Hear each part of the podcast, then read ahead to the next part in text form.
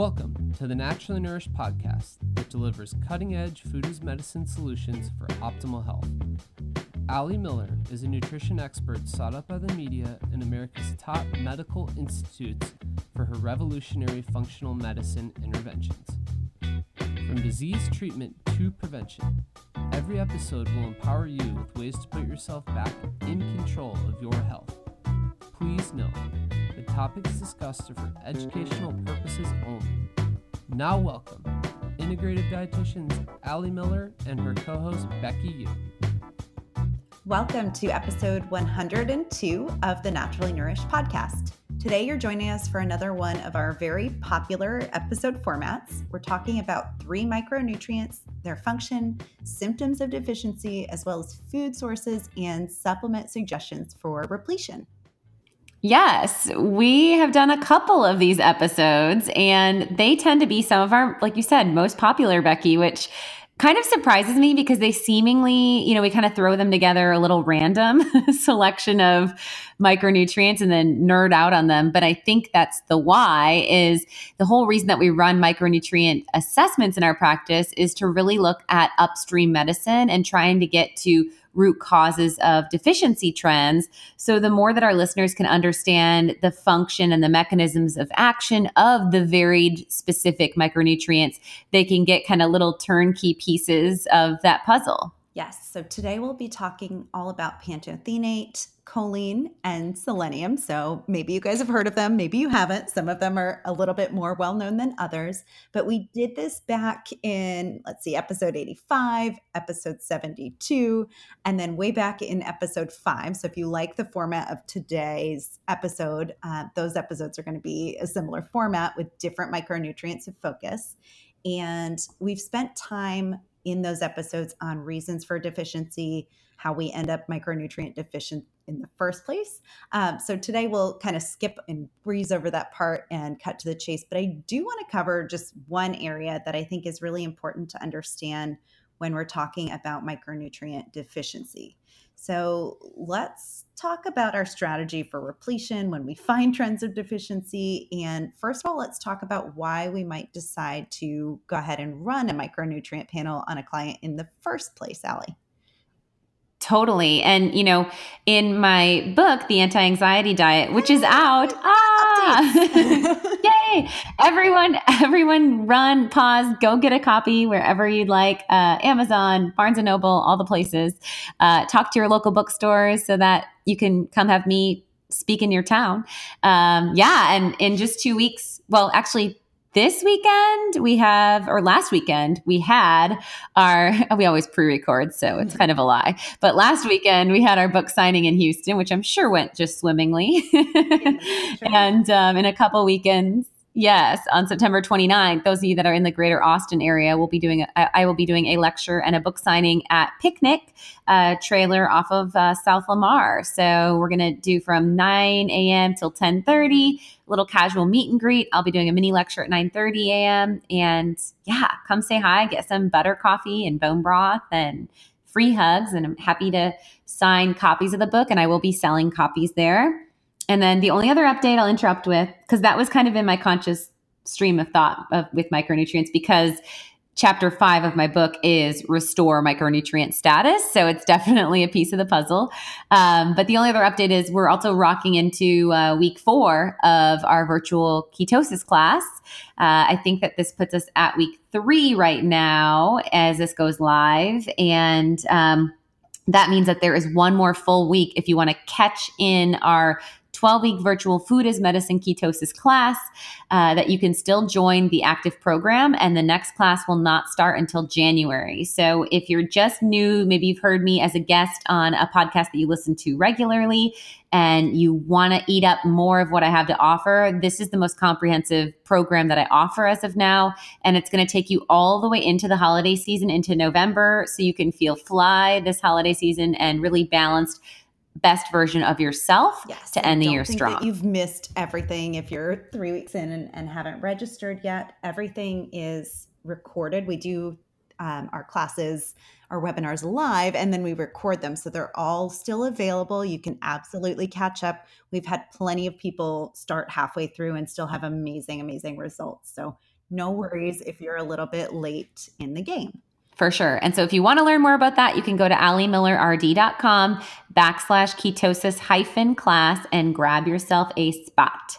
So into three micronutrients. So like Becki said, we're talking about B5 or pantothenate, choline and selenium. And um, you had just asked me about why we may run yeah. a micronutrient so panel. Like, what's the yeah. client look like? What how did they present, I guess? Who's our typical client that we're going to run one of these panels on and um, how do you go about deciding to run a micronutrient panel on something? And yeah, and and the type of panel we run in the first place. Yes. So I like to look at white blood cell proliferation, and this is an assessment done through SpectraCell Labs. I like this because it looks at a longer storage capacity versus a passive metabolite in the body, and it's actually looking at on a cellular level how much of that nutrient is bioavailable or functionally available. So we get both borderline and functional deficiencies on 35 different vitamins, minerals, and antioxidants. And I like to use this as a generalized health assessment. So I personally run this annually and I recommend all family members and friends to do the same. So a lot of people that are coming into my practice, uh, this is a great foundational assessment to just kind of start their food as medicine process. It is a great way if someone is taking supplements to use this as an overhaul of a gauge of the absorption and bioavailability of what they are taking, if they still need to be taking this compound. Maybe someone heard again a podcast and started taking glutathione.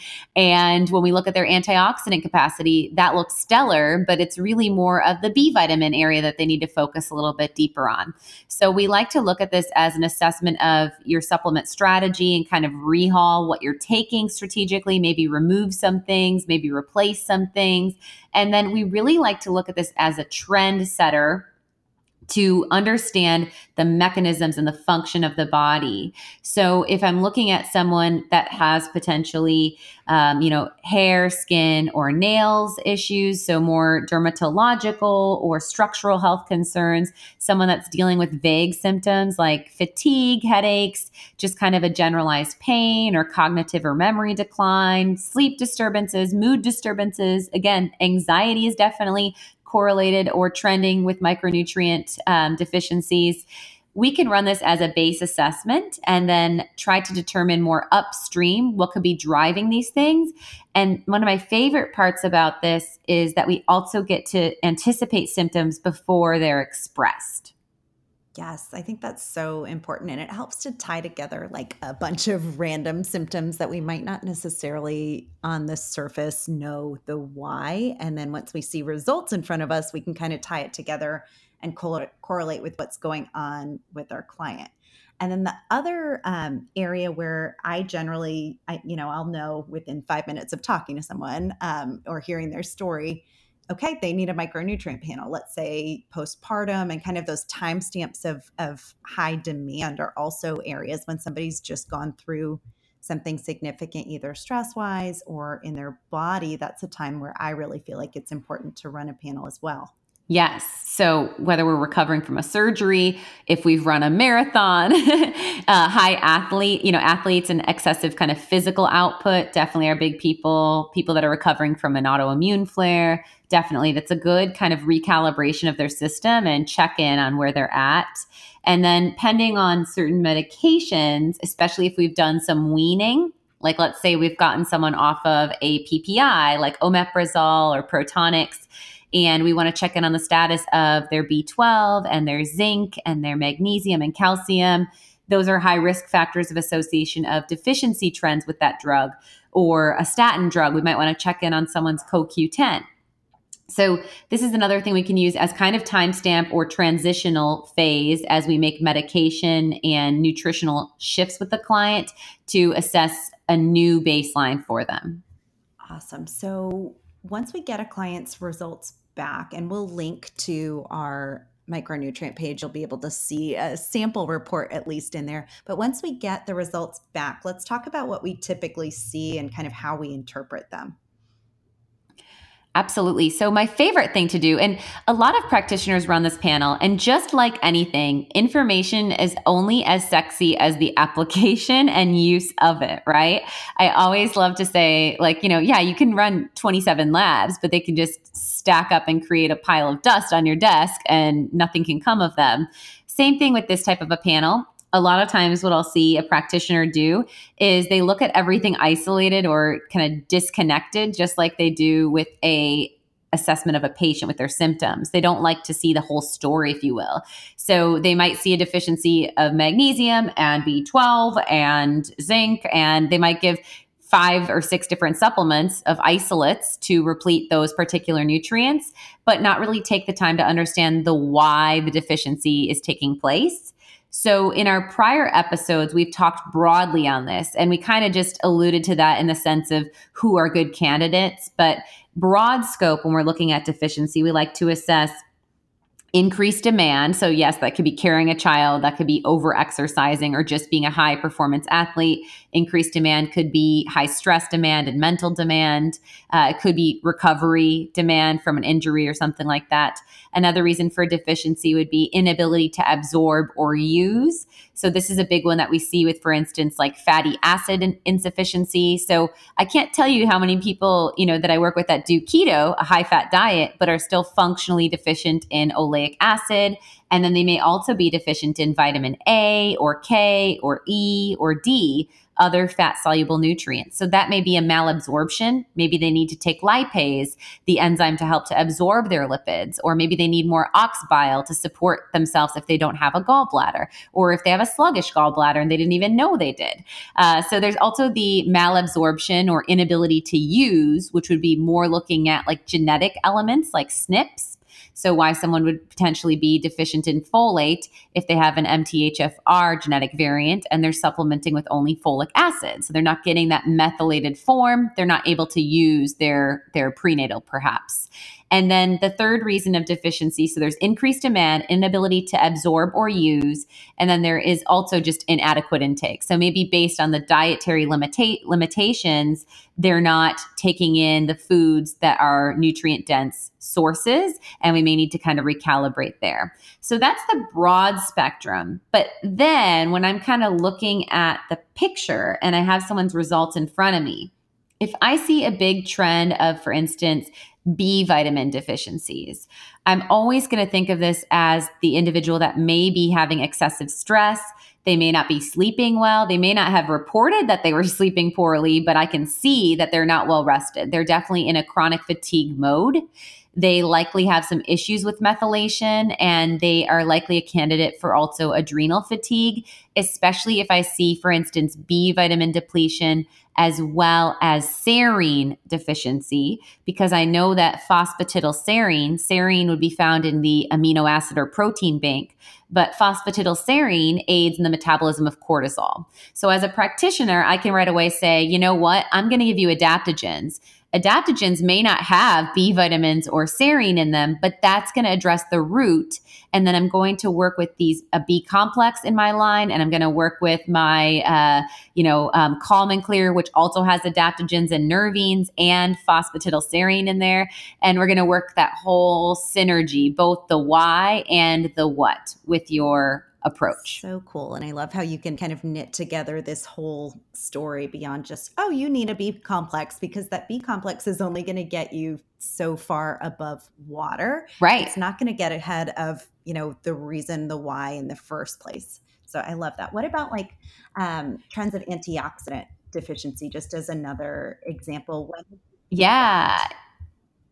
Yeah. So antioxidant depletion, I always look for, of course, free radical overload. So, exposure to toxins. So, is this someone that's using toxic household cleaning materials? Is this someone that's working in a toxic environment, like in the cosmetic world or in a building that just had newly placed carpeting? Is this someone that's an over exerciser or a marathon runner, especially a marathon runner that's running outside in a big city where they're taking in a lot of the toxins in their airways and they're getting comp- um, compounded with that oxidative respiration distress from the exercise. So that can drive a lot more free radicals or oxidative damage in the body. And then there's definitely drug pathways. Like I mentioned, the statin drugs can impact CoQ10.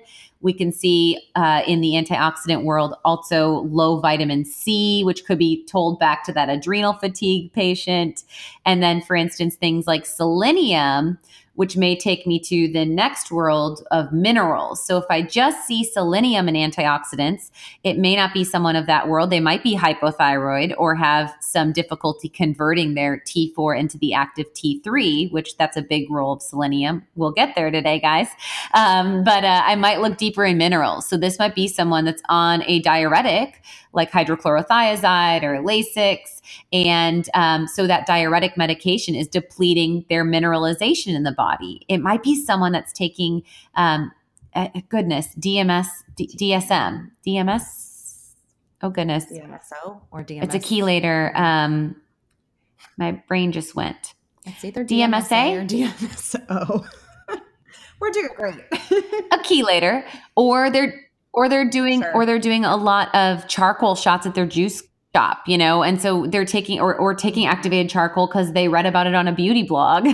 so taking it's DMSA, I'm ninety percent confident. Um, uh, so anyway, if they're taking a chelator as a, a, healthful thing, but they're taking it daily versus as a strategy for detox, um, or if they're taking a diuretic, or we tend to see mineral deficiency in general with our soil depletion. Uh, even someone that's using high amounts of fibers, like if they're using something yeah, psyllium husk products, which are in a lot of like the keto friendly foods that are like bread replacements with egg white. Um, that's a big thing that can drive mineral deficiency as well. Awesome. And then what about um, amino acids? That would be maybe a similar, I'm thinking, picture of um, an over exerciser or someone who is kind of a, a mega athlete, would be the first thing I would think of. Yeah, right. So if we're getting low amino acid, it could be muscle wasting, um, or it could be that the individual isn't eating sure. enough protein in their diet, um, or they're not absorbing enough protein in their diet, especially because glutamine lives in that world. And so we could be a, a candidate with leaky gut. We could have someone that was on a PPI drug and doesn't have enough hydrochloric acid. And remember, hydrochloric acid is essential to activate your uh, protein enzymes. So, the enzymes that actually help to activate the breakdown of proteins in the body require ample acidity in the stomach. So, definitely could be the malabsorption or inability to break down the protein. Maybe they're not eating enough grams of protein. That's the first line of defense, or overexercising and dealing with muscle wasting and not getting ample recovery. Sure. Or um, vegans and vegetarians are some of my favorite populations, especially those who are kind of either on the fence or just wanting to optimize their diet. Either way, I think we ran one of these back when I was dabbling in was starting to do eggs and we were like, "Oh my gosh, I wish I had done this like pre pre." But it was one of the things that, you know, seeing the data on paper of what I was deficient in and I definitely remember B12 being a big one and that's, you know, 9 times out of 10 if I run this on a vegan and they're not supplementing, I'm going to see that. So that's also a really cool thing to do whether you know wanting to stay in that world or come into the world of you know eating animal products that are well sourced either way it's super interesting to see what we see with vegans and vegetarians. And any restrictive diet, really. If you've been doing ke- keto carnivore. For three months and you're just restricting yourself to animal proteins, I actually have not run many on keto carnivores that I can't make a broad statement like I can with the vegetarian population because I've, I've worked with a lot more of those. I think the keto carnivore thing is newer where people are really talking about it and um, starting to delve into this for longer term commitment. So it'd be interesting to really see on on that population what trends we may see should we do a self experiment Ali i don't know maybe. just kidding. Um, and what about um, things like metabolites? So i know we'll get into choline a little bit further um, later on in this episode but metabolites and and what does that show us about either liver dysfunction or digestive distress? Yeah, so definitely we're looking at two of the metabolites, inositol and choline, being cousins to B vitamins. So they could be in that same world of generalized stress and fatigue or uh, poor quality sleep. And then we can also see the metabolites being deficient or depleted based on neurological conditions. Both inositol and choline play a big role in cellular signaling. So, looking at populations that have neurological conditions, uh, individuals that generally speaking don't have enough fat or ample fat metabolism. And that's what takes us to carnitine, which has the highest demand in a ketogenic state, which is where many people really ramp up their keto success when they start to take my boost and burn supplement, which is L-carnitine in a very uh, potent form of two grams a day. Um, and so you're going to get a really hefty punch of that metabolite that drives the fat to be used as fuel source and building ketones again versus like taking an exogenous ketone and, and cheating the body of that metabolic process awesome and then i think the most important piece again to reiterate is that you know within all of these trends we will take these and tie them to what's actually going on in our client's body. Absolutely. Uh, and then where do we go from there in terms of repletion? Let's just talk kind of general strategy. What happens when we see someone who has multiple functional deficiencies and multiple borderline deficiencies? How do we kind of knit it together and, and choose what interventions are the most poignant for that person so, the first thing I always recommend when people want to start off taking a micronutrient assessment, I, I generally ask them if they're taking a good quality multivitamin.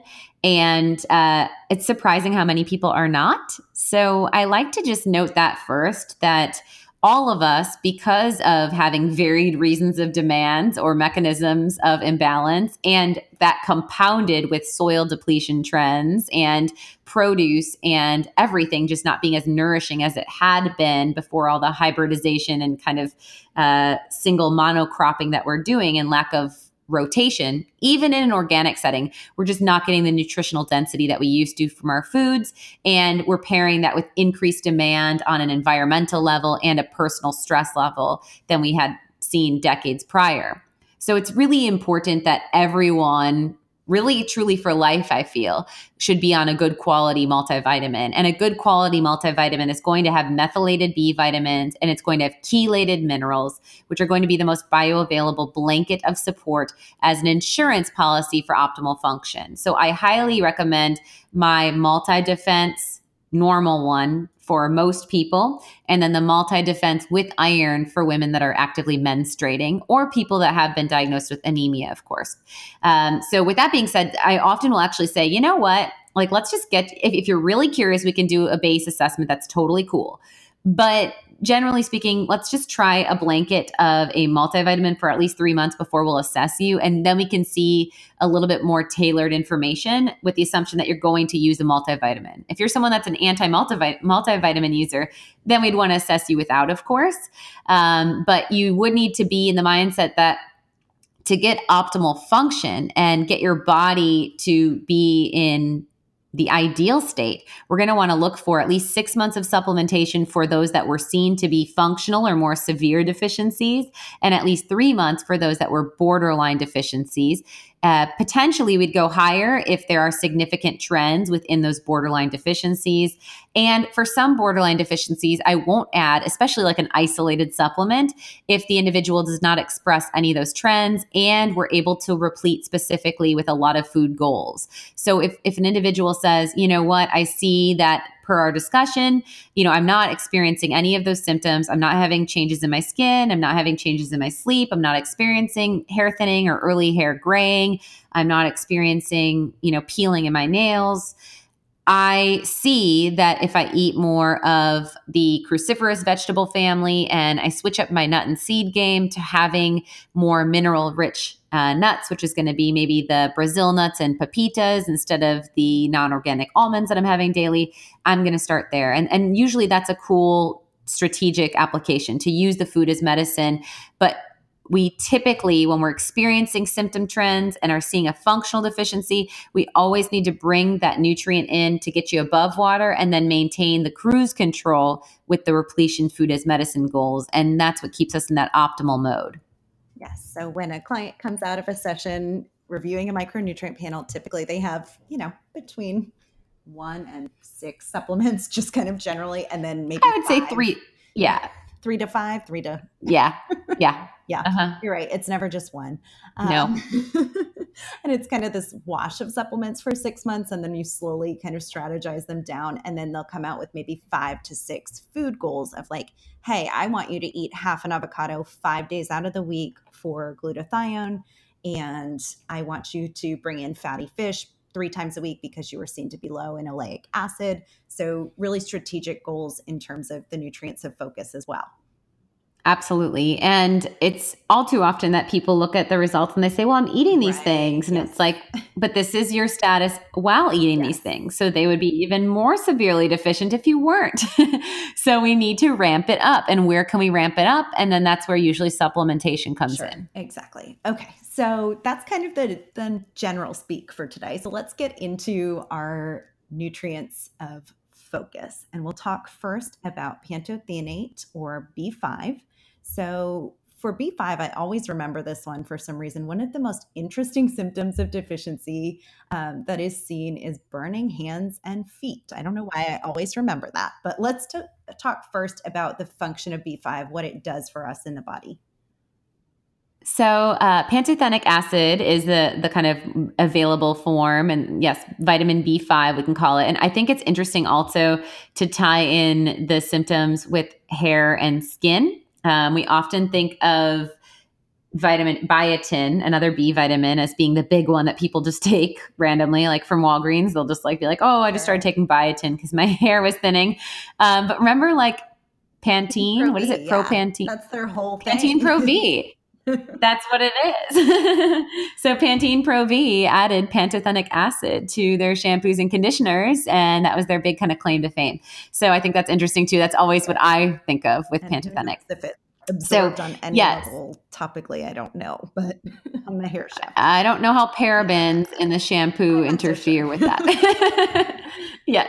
So anyway, um, yes, it is, it is a B vitamin, and all B vitamins play a vital role in energy production. And uh, specifically, pantothenate plays a component of coenzyme A, which is involved with the release of energy from all macronutrients, carbs, proteins, and fats, and plays a big role in the synthesis of fats cholesterol. And that also means then, because of the pregnenolone family, steroid hormones. So B5 plays a huge role with healthy cell membranes in that sense and hormone balance, and plays a big role in activating our adrenal glands. So, of our adrenal support formula, it is one of the two featured B vitamins that we give a pretty hefty dosage of to help to support those tiny little stress responding glands, which is one way that it can also help to support in that synergy, again, like we discussed in the beginning, giving that glandular of the adrenal compound with the pantothenic acid would likely help to further accelerate that repletion pattern. Awesome. And then what about some of the common symptoms beyond burning hands and feet and maybe some of the, the hair and, and skin and nail strands? What else might we see if we're deficient in B5? Yeah, so dermatological impact for sure, and even to the level of like slow wound healing. So, actual uh, collagen production and, and, skin function. We can then see, yes, hair loss or hair thinning. We can see issues with appetite regulation. So, uh, lack of satiety. So, if you're someone that just is never feeling satisfied, B5 might be something that's deficient. And then this may also pair with the symptom of irritability and mental depression. So, if we're not feeling happy, obviously, and we're not feeling content mentally, emotionally, that may also lead to that appetite appetite dysregulation. And indigestion patterns can be seen with the B5 deficiency as well, which can also add that kind of insult to injury within appetite. And then again, the world of fatigue, we can also see weight gain, be that this nutrient plays a big role in the metabolism of our macronutrients and plays a role in that synthesis of our fats and our cholesterol. And uh, we can see an impact as far as immunologically speaking, susceptibility to infection, low stress tolerance. And then physiologically, we can see an increased or rapid heart rate, as we can still see fatigue and weakness. So it can be a little bit of a confusing one when we see it to a really functional level because we can get that arrhythmia, but still feeling really low, flat affect, depressed, and weak. Sure. And oftentimes this will be paired with deficiency in other B vitamins, like we said as well. So that will, if anything, exacerbate those symptoms of fatigue and things like that. For sure, for sure. Okay, what about foods? Where do we find specifically B5? I know generally speaking for B vitamins, we're looking at mostly animal protein and things like egg yolks. So where are the richest sources of B5 for repletion? So yeah, I would call out egg yolks for sure, and uh, egg yolks are going to be kind of a big hit, especially for our next nutrient, choline. But yogurt is a really good one actually for B5. Uh, dairy. So for those people that tolerate dairy, this is a really great food to bring in, like a triple cream, high fat, indulgent strained yogurt, which is going to be a great way to also, of course, get that probiotic balance, which could help if you're someone that's dealing with the immunological symptoms like the slow wound healing or the susceptibility to virus and infection. That would be a two for one there. And then all of your dark proteins, so your poultry like chicken and turkey, quail, and other kind of wild game, but getting the darker meats would be best, like the thighs. And uh, we tend to see a good amount of B5 also in our dark meat, uh, like our red meat family, like our beef, and then our uh, darker or more heme uh, fish, like salmon.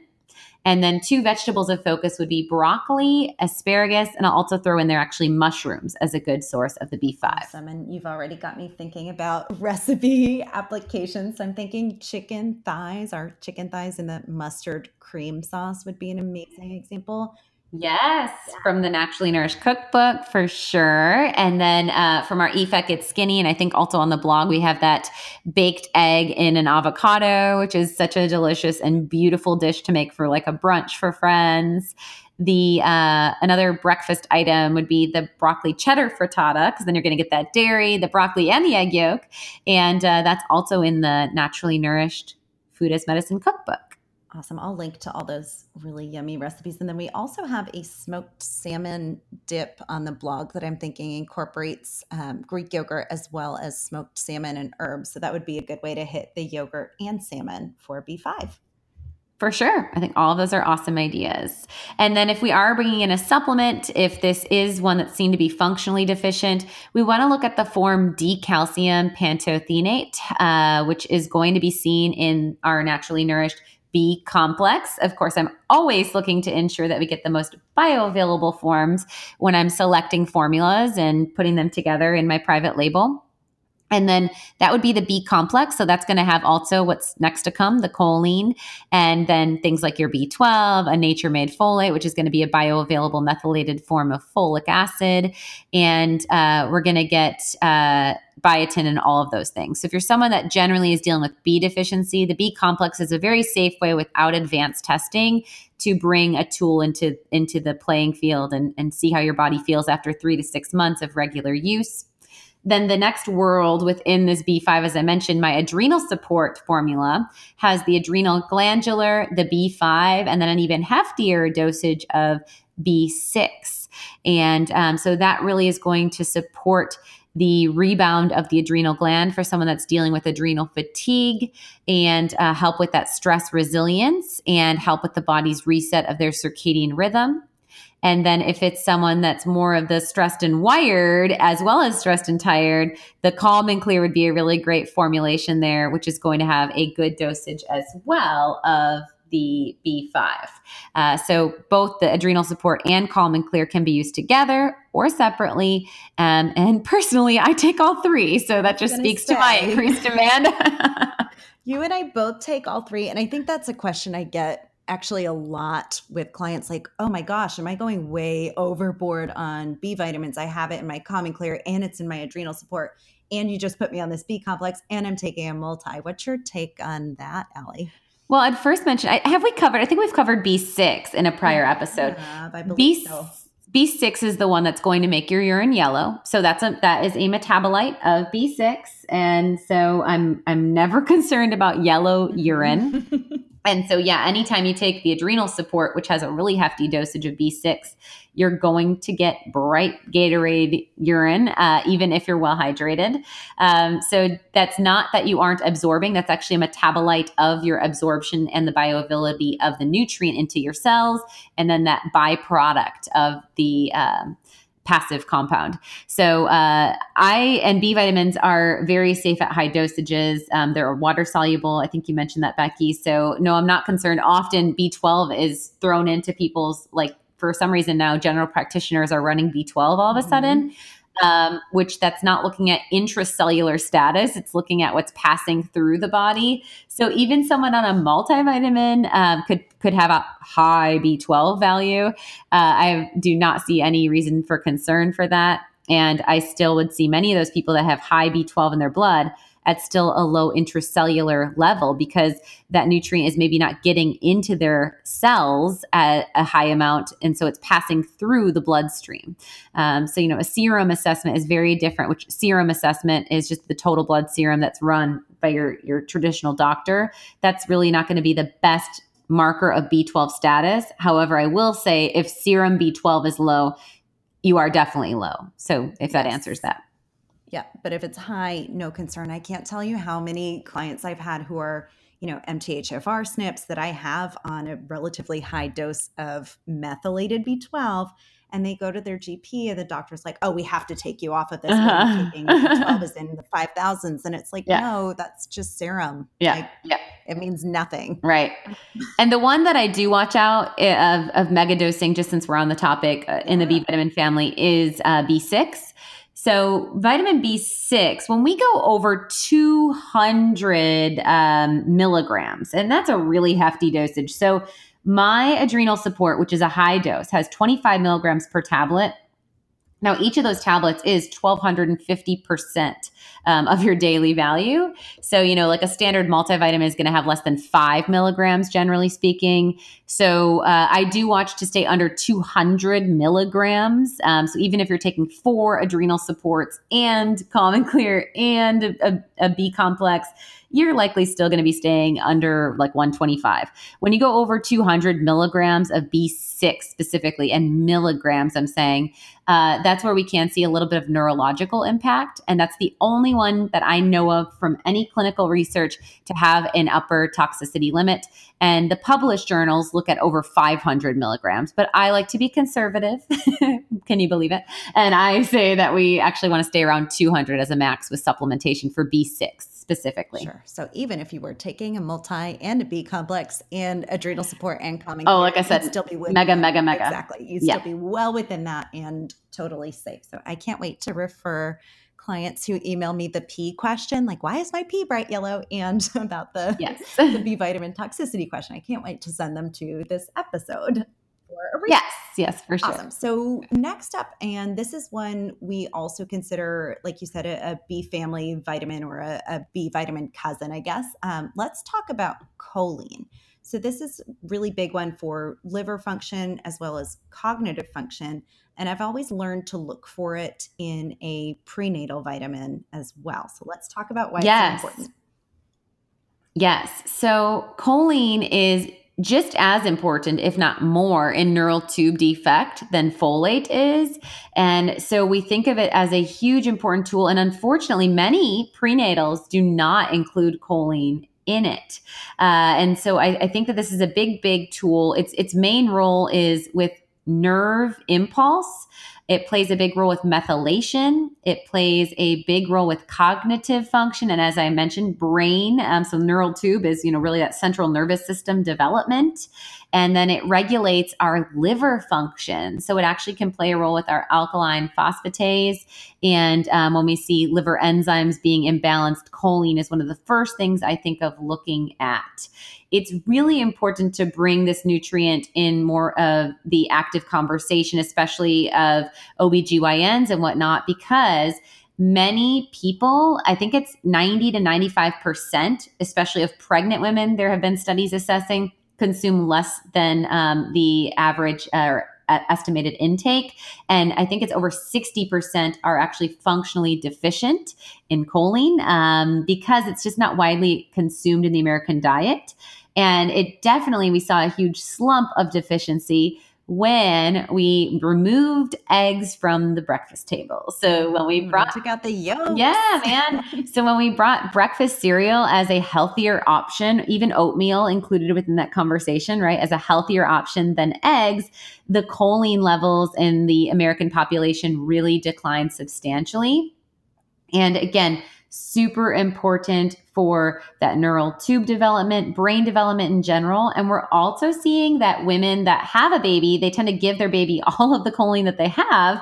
Hopefully, it's enough so that baby develops appropriately. But that really can contribute to that baby brain, or like when people say that they lost part of their, their marbles or their brain cells. Uh, and it can also increase their risk of gallstones postpartum and their toleration of fat because of that liver function connection. Yes, so super, super important to look for on a prenatal. Do we want to recommend, Ali, a prenatal that we know of that has choline in it? Sure. So, the, I mean, there's two that I really like, and I'm thinking we're going to need to eventually start to private label a prenatal because that's a big one. but the two that I recommend in clinic right now, one is by Thorne, um, and uh, that one I took during my pregnancy. It's three, is it three or six capsules a day? A day. Okay. I think it's just called Thorne Prenatal, but we'll put a link in our show notes. And then um, it has also iodine and really good mineral balance. And then the other one I like is the Designs for Health Prenatal. And that one's six capsules a day. So that one tends okay. to be with clients when I send it to them and they're like, uh, I have to take six of these. I, I've been uh, steering people toward the Thorne. So we'll link to both of those products so y'all can take a look and decide yep. for yourselves how you want to take them. Um, Absolutely, and and just really important beyond again the the prenatal health uh, for mood stability. So I actually use this in my chapter five when I'm talking about micronutrient deficiency, and then I re bring in the conversation of choline in my chapter seven when I'm talking about neurotransmitters because acetylcholine is basically like the signaling of our neurotransmitters. So if choline is deficiency, if choline, excuse me, is deficient in the body, even if you have the right balance of our neurotransmitters, they're not able to communicate with each other. So it's like the, the telephone line connection that we see through acetylcholine. And that's where deficiency of choline can drive depression. It can interfere with dopamine expression. It can interfere with serotonin and all of our neurotransmitters in their balance and how they communicate with each other. Super, super important for neural tube um, development, for pregnancy and postpartum, and then for neurotransmitter signaling and communication. Um, any symptoms of deficiency right. you want to add? I feel like we hit most of them, but any um, specific symptoms that you look for for choline deficiency?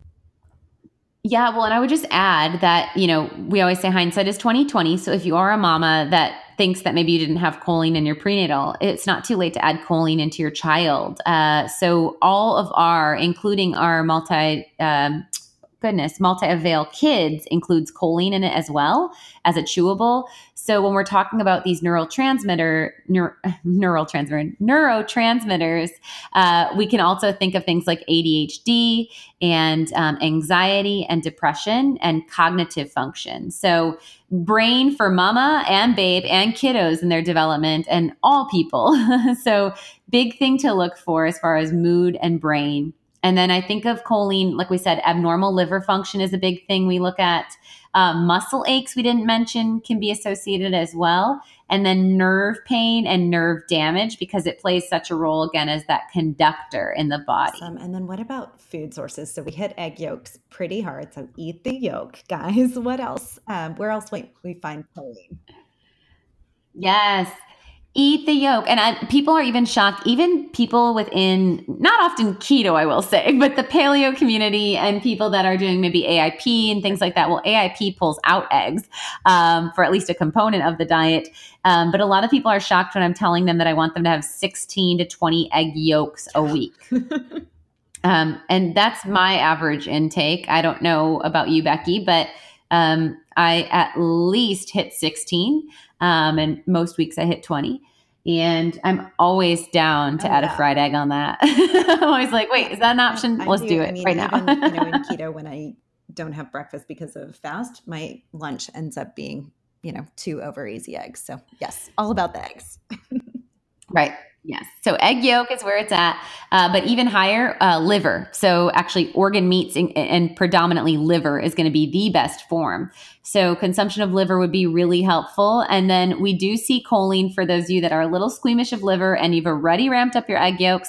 If you tolerate legumes, so that could mean peanuts. Um, so you could do like our uh, keto peanut butter fudge would be a really awesome one that you're going to get high fat, help right away with that memory and mood stability with the MCT oil in there and the coconut oil and um, get a little bit of a nice synergy.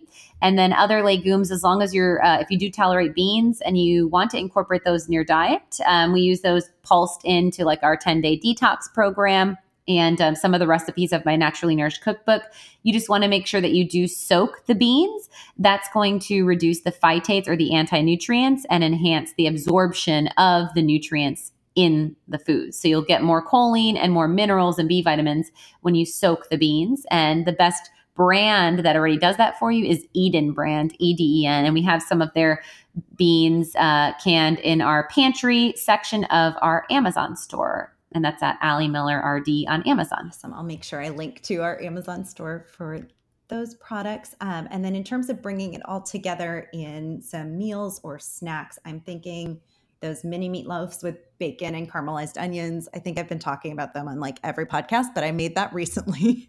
Um, and it yeah. incorporates a good hefty amount of liver in there, but you really don't taste it because you're adding in all of these other really yummy, savory flavors, some balsamic and reduced tomatoes and caramelized onions, and covering it with bacon. They're so, so good. Yeah. Get liver into folks without even telling them that there's liver in something. Totally. And then I think we link our peanut yeah. butter fudge for sure. And then um, I also, with peanut butter and liver, I sent, uh, yeah, we're working on uploading a blog that uses, it's, I call it like a peanut butter and jam pate.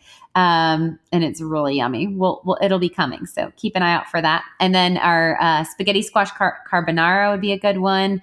And um, in my anti-anxiety diet book, the stress busting steamer, which uses a egg yolk that is whisked into a low heat simmer full fat coconut milk with cayenne, ashwagandha, and cinnamon. It's a really yummy, warming beverage and um, just fantastic. And we also, I'm just thinking, have a kids version of that. Basically, it's I think called the baby led weaning beverage. Yep, baby led weaning beverage. I'm sure you could speak to its use better than I can, but I know it also has egg yolks in there for choline. Yeah, yep. So it's a mix of almond milk and full fat coconut milk. And then also, same idea, we kind of low heat whisk in the egg yolks to add in that choline for babe. So great option there as well. Very nourishing liquid beverage uh, for if your milk supply is going down and yet you don't want to add in a formula. It's not a formula replacement, it's not a breast milk replacement, but it works really well with weaning um, and as a soothing beverage for babe. So great. Let's link that too. And then supplements on this, uh, we're going to be looking at phosphatidylcholine. This is going to be seen often in like an alpha GPC form.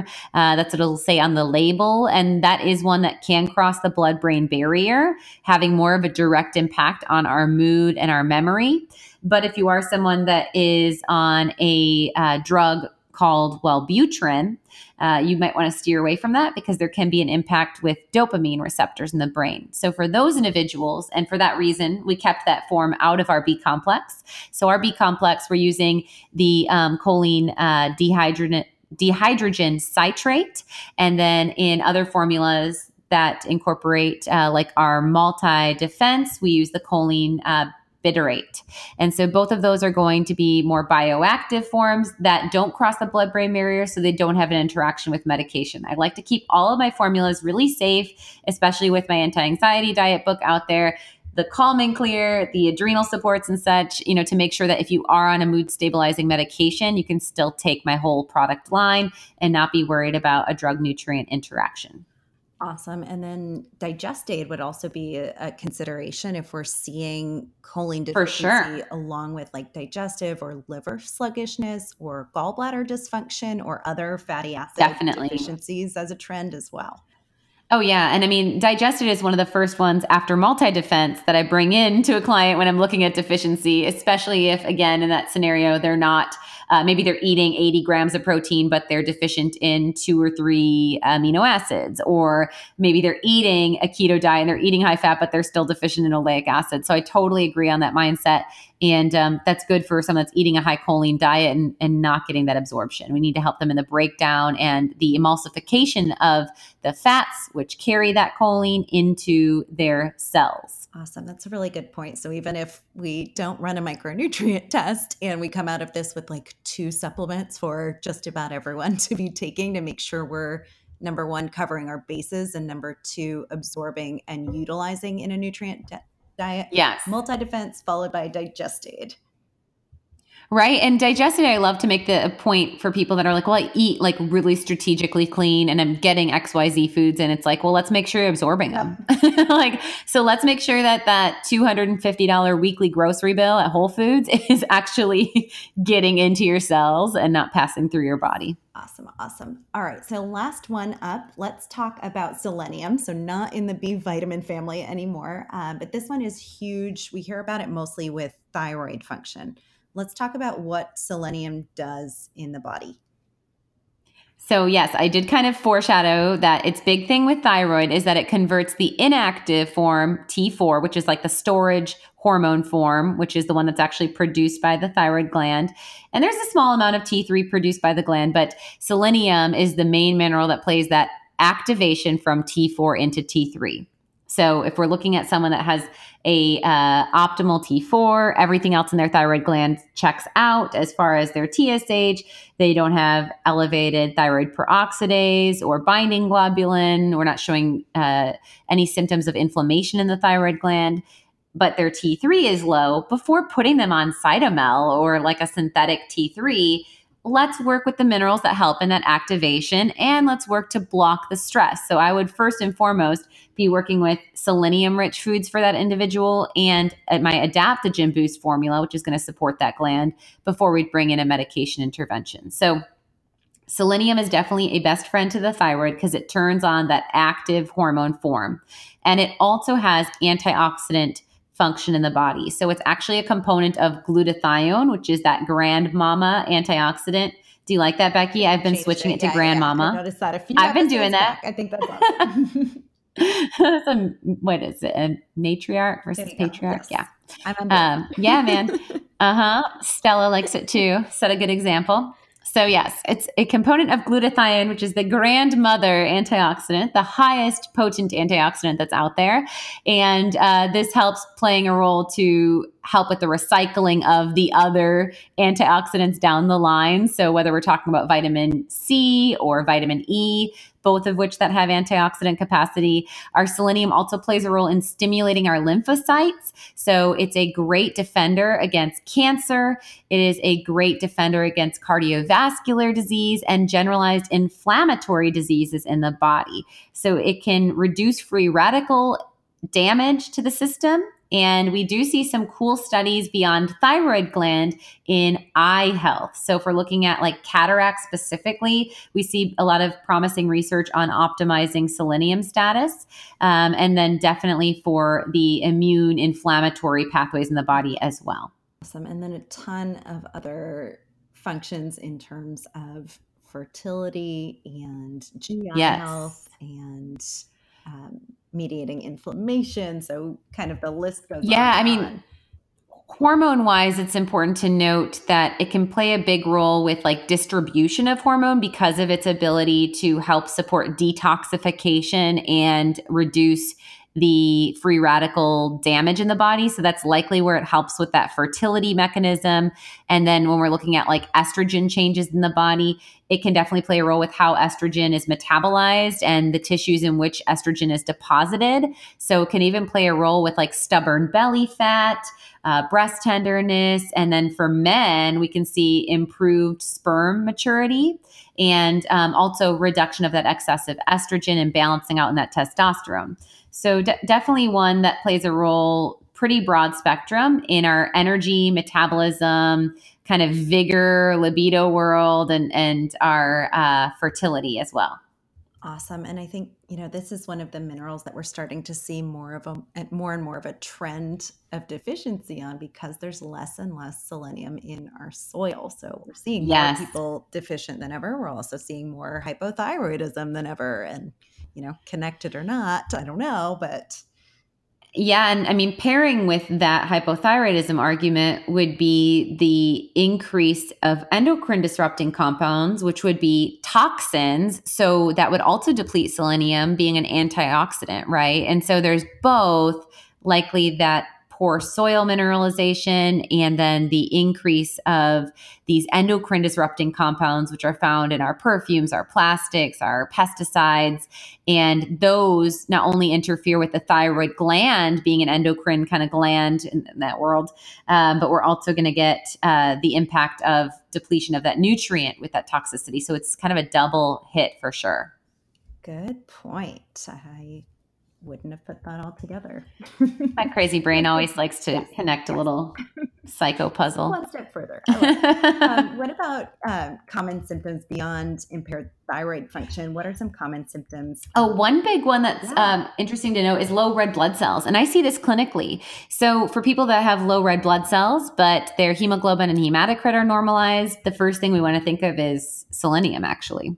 Um, so it does play a role in red blood cell formation. And there is that connection, of course, with red blood cells and um, iron, like ferritin and thyroid function. So I think definitely some uh, mechanism of action within that world. So watch for that with, with blood, blood cell health. And then um, other things that we would think of would be uh, poor blood sugar management. Um, so, people that have elevated A1Cs and are eating a clean diet and their fasting insulin looks good, uh, we think that the mechanism of selenium is getting the glucose into the muscles um, and or the secondary uh, tissues in the body and um, that glucose metabolism and that's also maybe why we see uh, sore muscles and um, overall fatigue with low selenium status. Uh, I think that's most of them the low thyroid, and then inflammation and dermatological, just like with the B5, we can see eczema and psoriasis with uh, the low selenium as well.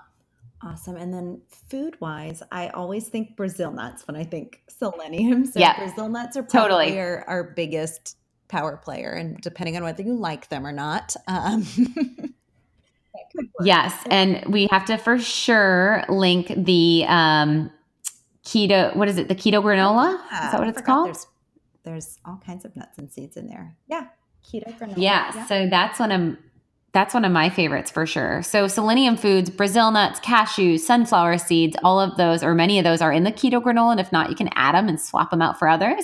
Um, lower your macadamia nuts, God forbid, a little bit. Um, and then we see selenium a lot in our, uh, what do I want to call them? Sea animals, I was going to say. in our fish and shellfish. Uh, so, our tuna, oysters, sardines, uh, shrimp, we are going to see them in really most fish in general, and then seaweeds. So, like the sea snacks, be a great form for selenium and mineral rich, including iodine. So, that makes it a double kind of powerhouse for the thyroid. And then um, we also get a little bit in our liver. We always like to call that to action that liver pretty much will help you yeah. with all nutrients. So everyone just needs to start to just buck up and eat some glands and stop being a baby about it. Ourselves included sometimes. like, I don't want to do it. I don't want to do it. Byron was really good at holding me to like the liver twice a month kind of thing. And I'm sometimes I'm like really having to force it. yeah. it. Augustus Ranch saved my life oh, with yeah. that mountain lion blend. So it's so easy now. I'm gonna have to try. I'll have to bring you some for next time we're in Austin.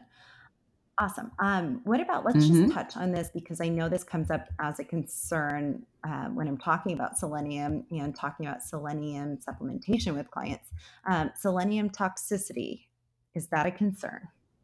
So I would say more so, yes, absolutely, than the B vitamins that we mentioned. Any mineral, I like to be really mindful that we have to always think of like the charge of a mineral. So, you know, is it divalent? How does it interact with other ions in the body? Um, and so with selenium, we can see that there have been some published uh, journals that look at um, toxicity. But this is generally for those that have been exposed to it, like in the agricultural or uh, livestock stock industry, where they were, you know, passed on from it used as a higher level of supplementation. Um, so, as far as concern, my higher concern is deficiency than toxicity.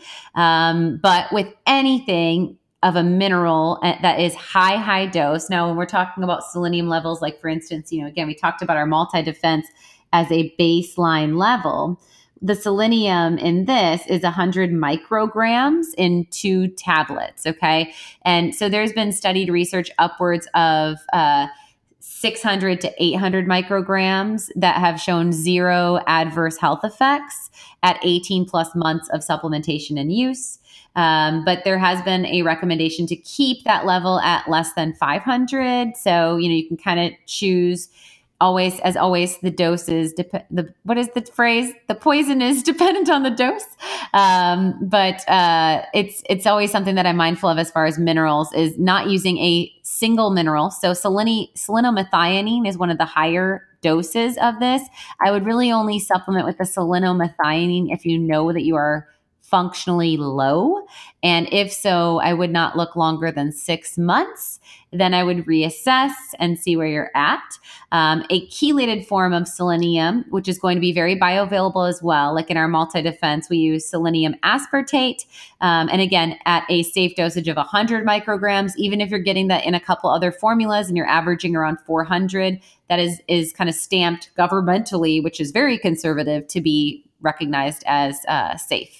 That's a really good point. I can't tell you how many clients I have with, you know, forms of hypothyroid that have come in like, oh, I take selenium and they're taking all these things in isolated forms. They haven't done any form of actual nutrient testing. So that's a really, really good point because it can Right. Cons- the concern is that the selenium then would interact with or uh, drive deficiency of things like copper, zinc, right? Um, and, and then that can throw a whole gamut of other complications within the body magnesium, all those things. So important to make sure you, are working with a practitioner if you're going to go down that rabbit hole of supplementing. Yes, especially yourself. ortho. Yes. Orthomolecular therapy or mega dosing, right? So that's the difference of a multivitamin versus, uh, or, you know, we're always going to be really mindful of what we're recommending in synergy to clients versus just, yeah, I heard this on Dr. Oz and now I'm taking 17 different random things and have no idea when I should take them and how they interact with uh-huh. each other. With medications we're on or the gamut of things. Um, yes. Beyond the keto granola and the sea snacks, which we will link to both of those in the show notes, um, I'm thinking Brazil nut milk. We have a recipe for Brazil nut milk two ways. If you're not someone who's prone to like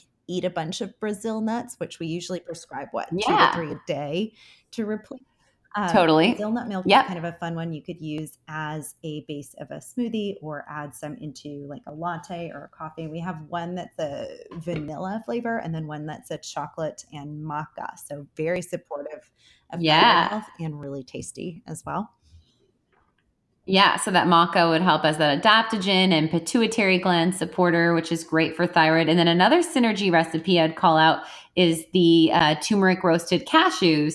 So you're going to get the cashews, which are also a great source of the selenium. And then you're getting the turmeric, which is going to give us that high antioxidant focus, which is going to support antioxidant depletion or prevent antioxidant depletion. Uh, so that's going to be kind of wide spectrum antioxidant and then the specific nutrient supporter as well.